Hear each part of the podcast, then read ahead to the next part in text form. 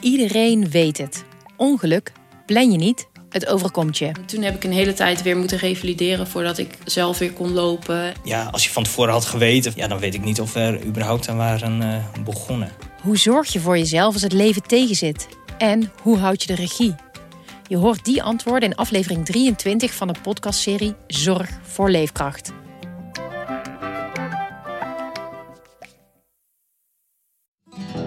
In Gonzo vertellen de beste journalisten van Nederland over het verhaal in hun carrière dat ze altijd zal bijblijven. Via podimo.nl slash gonzo luister je de eerste 30 dagen gratis. podimo.nl slash gonzo. Dit is Man met de microfoon. Met iedere week echte en bijna echte verhalen. En mijn naam is Chris Baayema. Chris, ja, heb je er al commentaar op gekregen? Nee, nee, viel me op. Ja, dat is gek. Ja, want? Ja, dan moeten we het zelf maar even doen. Ja, precies. Uh, sinds vorige week zeg ik niet meer echte en bijna echte verhalen uit een stadswijk, maar laat ik uit een stadswijk weg. Ja. Uh, Leg uit. Ja, ja om, om, omdat ik, ik, dat, volgens mij heb ik dat al eerder gezegd. Ik voel niet heel erg de behoefte om mensen nu op straat aan te spreken met corona. En dan sta ik er met zo'n hele lange staaf met een microfoon eraan. Ja, dat, dat, dat voelt niet goed. Nee, nee. Bovendien staat mijn bus ergens geparkeerd waar ik geen parkeergeld uh, hoef te betalen, ver weg. Heel ver. En hij start niet meer. Hij start niet. En uh, ja, ja, inmiddels nou ja, staat hij daar ook al een half jaar stil. Ja.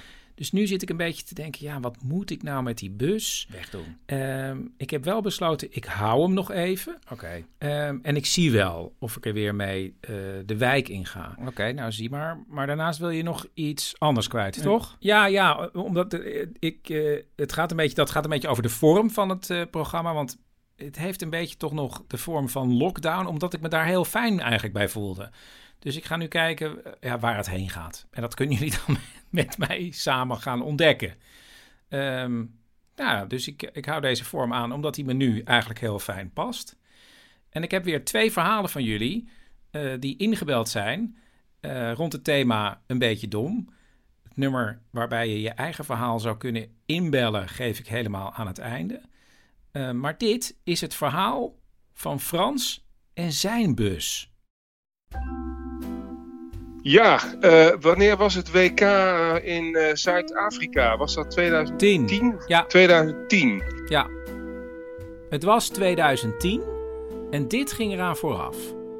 Mijn vrouw en ik, José, hebben eigenlijk uh, al jarenlang een droom dat wij een, een camper hebben. Maar ja, die droom wilden ze werkelijkheid maken. En dus gingen ze kijken op internet. En uh, daar troffen wij ineens een oude DAF-bus. Zo'n zo'n zo'n bus die vroeger door de straat reed met de bibliotheek erin. Dit, dat ken je misschien van vroeger. Dat, uh, vroeger reed de bibliotheek, die kwam naar je toe.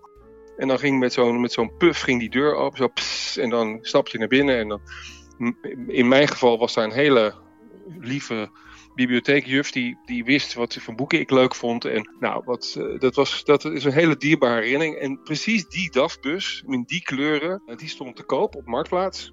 Ja, en die werd verkocht door ene Jan. Dus zij maken een afspraak en gaan naar hem toe. We kwamen bij een, in een of andere loods in Amsterdam-Noord.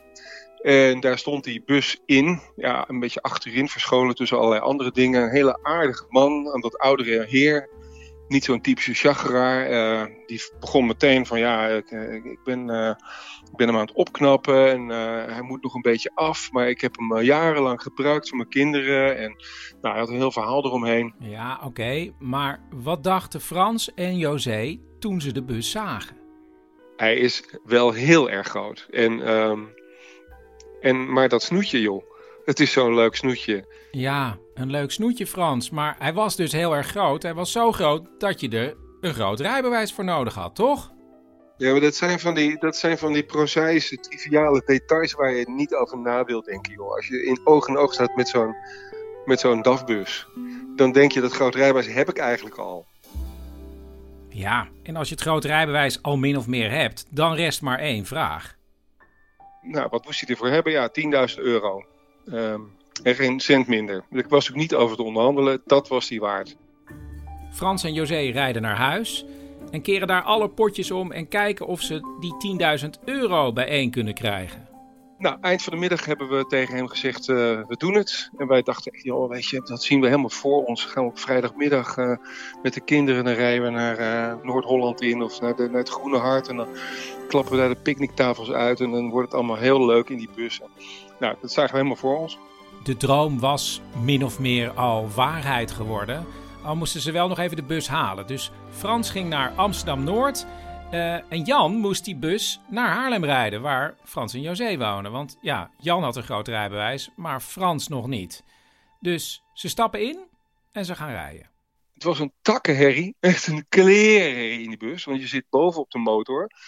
De bus is niet gemaakt om lange ritten mee te maken. En uh, ik zag eigenlijk ook voor het eerst uh, hoe ongelooflijk groot het wielen waren. En, en ik, weet nog dat ik dacht, oh, als je die banden moet vervangen, dan vind je die überhaupt en uh, hoe duur zijn die dan niet? Nou goed. Um, Jan was alleraardigst en kletste honderd uit over wat hij allemaal met die bus had gedaan en hoe je, hoe je hem nog zou kunnen afmaken. En nou, niks aan de hand. En hij parkeerde de bus hier voor de deur.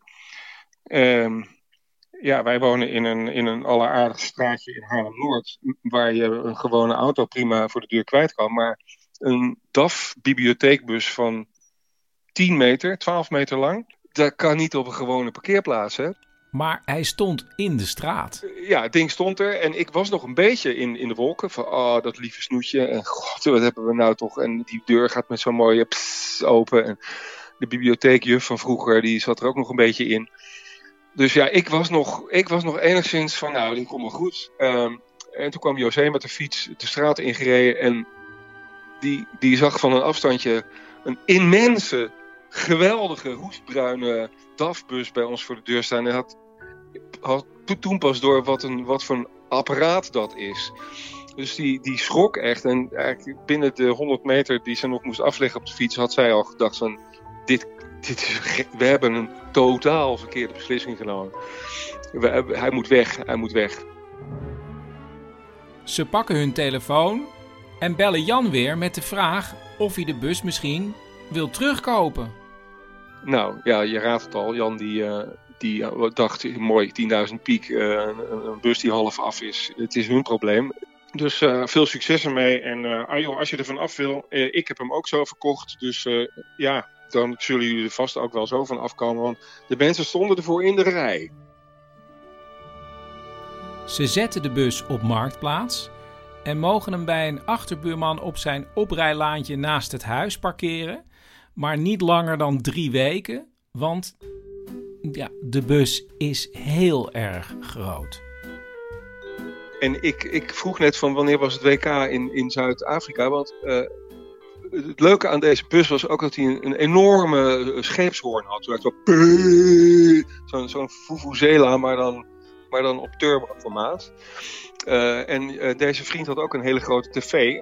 Dus wij gingen regelmatig bij hun uh, naar, naar, wedstrijden kijken van het WK. En als dan Nederland doelpunt scoorde, dan liepen we die bus in en dan zetten we het contact aan. En dan bliezen wij op die hoorn. Maar die deed het goed hoor, die toeter. Onze kinderen vonden het natuurlijk geweldig. Maar hoe stond het met de verkoop? nou, advertentie werd nauwelijks bekeken. Als je al eens gebeld werd of een, een berichtje kreeg en je noemde de prijs, dan werd daar hartelijk om gelachen. En de tijd kroop voorbij. De drie weken dat hij op de oprijlaan bij de buurman mocht staan, waren bijna voorbij. Op de allerlaatste dag werden we gebeld door uh, Jurgen uit Duitsland of die bus er nog was, ja, die was er nog. En uh, ja, hij was precies wat hij zocht. En uh, of hij nu nog langs kon komen. Nou ja, het was zeg maar vrijdagmiddag. Nou ja, dat kan. Uh, ja, ik ben er in, in, in drie uur. Hij leek echt zoiets te hebben van, ja, als ik nou niet opschiet, dan is hij dadelijk weg. Dus Jurgen stapt in de trein en... Hij was er om, om, om kwart voor zeven en hij, hij startte die motor. Hij heeft er een stukje in gereden. Hij had kennelijk wel zijn groot rijbewijs. En hij zei, ik, ik koop hem, wil je ervoor hebben? Nou ja, 10.000 euro willen we ervoor hebben, Jurgen. Waarop hij zei, nou ja, mag ik hem voor 9 meenemen? Ik denk dat je wel raadt dat wij toen hebben gezegd, nou, uh, weet je, vooruit.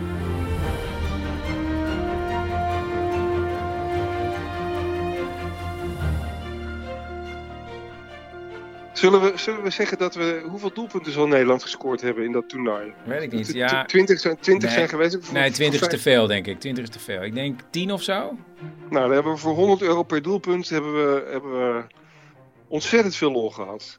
Dus het enige wat je eruit hebt gehaald is de toeter, zullen we maar zeggen. Nou, en, en een... eh, eh, de, nee, ik heb er meer uitgehaald, want, want nog vaker hebben José en ik wel eens zo'n zoiets dat je in een opwelling of een bevlieging eh, vooral de charmes van, van een situatie of een object voor je ziet. En dan kijken we elkaar aan en dan zeggen we DAF-bus. En dan, dan weten wij, eh, dan weten we genoeg. ja.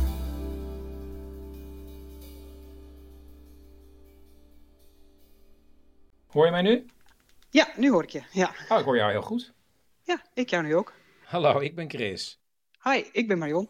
Dit is Marion. En Marion wilde vroeger piloot worden. En dat was vanaf... Ehm, nou, dat wilde ik al vanaf heel jong. Eh, ik denk vanaf dat ik zeven of acht was. Toen kwam er een jongetje bij ons in de klas en zijn moeder die werkte bij KLM als stewardess. En dat vond ik helemaal fantastisch, want die had ik de mooiste verhalen. En eigenlijk sindsdien eh, wilde ik heel graag piloot worden. En op mijn vijftiende ben ik gaan zweefvliegen. En ja, toen wist ik het zeker. Toen wil- wilde ik gewoon de commerciële luchtvaart in. Dat lijkt me nou nog eens een keer een heel duidelijk doel voor een puber. Eh, Hoe reageerden eigenlijk de leraren op school op deze duidelijke ambitie? ja, dat ik niet heel sterk was in wiskunde. En eh, nou, dat, dat meisjes geen piloot werden. Dit alles weerhield Marion er gelukkig niet van haar droom te blijven najagen en ze ging in 2008 een vliegopleiding doen. En een deel daarvan eh, wordt gedaan in Amerika, omdat dat goedkoper is. In het kort komt het erop neer dat ze in Arizona ging wonen op een campus met andere studenten om zoveel mogelijk te kunnen vliegen. En hoe was dat? Het was zwaar, omdat je, je zit intern. En het, eigenlijk het enige wat je doet is naar, naar school gaan, lessen volgen. En dan studeren voor je examens. Eh, en dat is pittig. En ik vond het in het begin heel leuk dat het natuurlijk van ja, het merendeel is eh, jongens, of ik denk 90 procent. Maar het, was, ja, het, was, het is soms eh, in die zin lastig dat je veel aandacht krijgt en eh, dat je al snel populair bent. En dat was ik eigenlijk niet zo gewend, want ik ben niet iemand die altijd heel populair was. Ehm, ja, je kan je, je niet echt je, je vrouwendingen delen. hè. Je moet je een beetje opboksen tegen al die mannen. En in die mannenwereld is het ook gewoon heel hard studeren en vliegen. En er werd zo nu dan ook wel eens een feestje gegeven. Ja, want dit verhaal gaat eigenlijk over iets wat gebeurde op zo'n avond dat er een feestje werd gegeven. Marion. Nou, het feestje begon.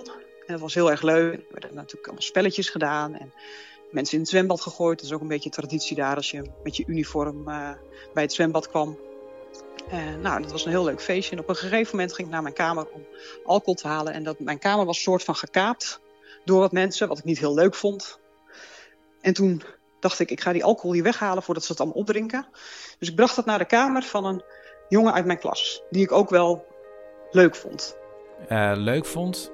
Nou, je was gewoon in hem geïnteresseerd. Ik was in hem geïnteresseerd.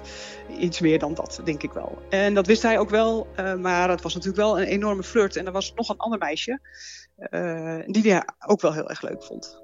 Marion zet dus drank in de kamer van die jongen. En dan is het weer een tijdje later. We waren lekker een feestje aan het vieren en eh, ik dacht, ik haal nog even een fles alcohol van zijn kamer. Toen zat hij met dat meisje eh, op zijn kamer en hij wilde de deur niet open doen. En dat vond ik een beetje flauw, want we hadden een feestje en de alcohol lag daar. Andere jongens geprobeerd. Nou, dat was niks. Inmiddels had ik natuurlijk redelijk wat gedronken. En eh, ik dacht, ik ga een sigaretje roken. En dus loopt ze naar buiten, want dat moest toen ook al in Amerika, buiten roken. En daar stond ze. En ik voelde me een beetje verdrietig en alleen. En eh, op de achtergrond hoorde ik het feestje. En er kwamen mensen langs van, hé, hey, kom terug naar het feestje. Maar ik dacht, ik blijf er nog even zitten. En op een gegeven moment was ik zo boos dat het gewoon echt letterlijk zwart voor mijn ogen werd. En ik heb dus in mijn woede heb ik een asbak door zijn raam heen gegooid. Een raam, asbak er doorheen, klein deukje misschien erin. Nu denk je, nou ja, goed, een raam, asbak er doorheen, een klein deukje misschien erin.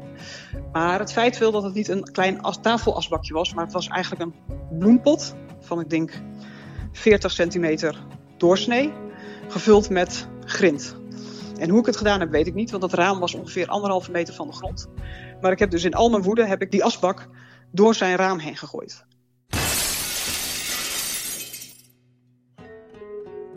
Toen ben ik naar mijn kamer gegaan, de deur op slot gedaan. Uh, en een vriend ge-sms'd uh, dat of hij wilde komen praten, een andere jongen uit die klas. En ik heb het verhaal verteld en toen zei hij: Ja, je moet het uh, gewoon stilhouden.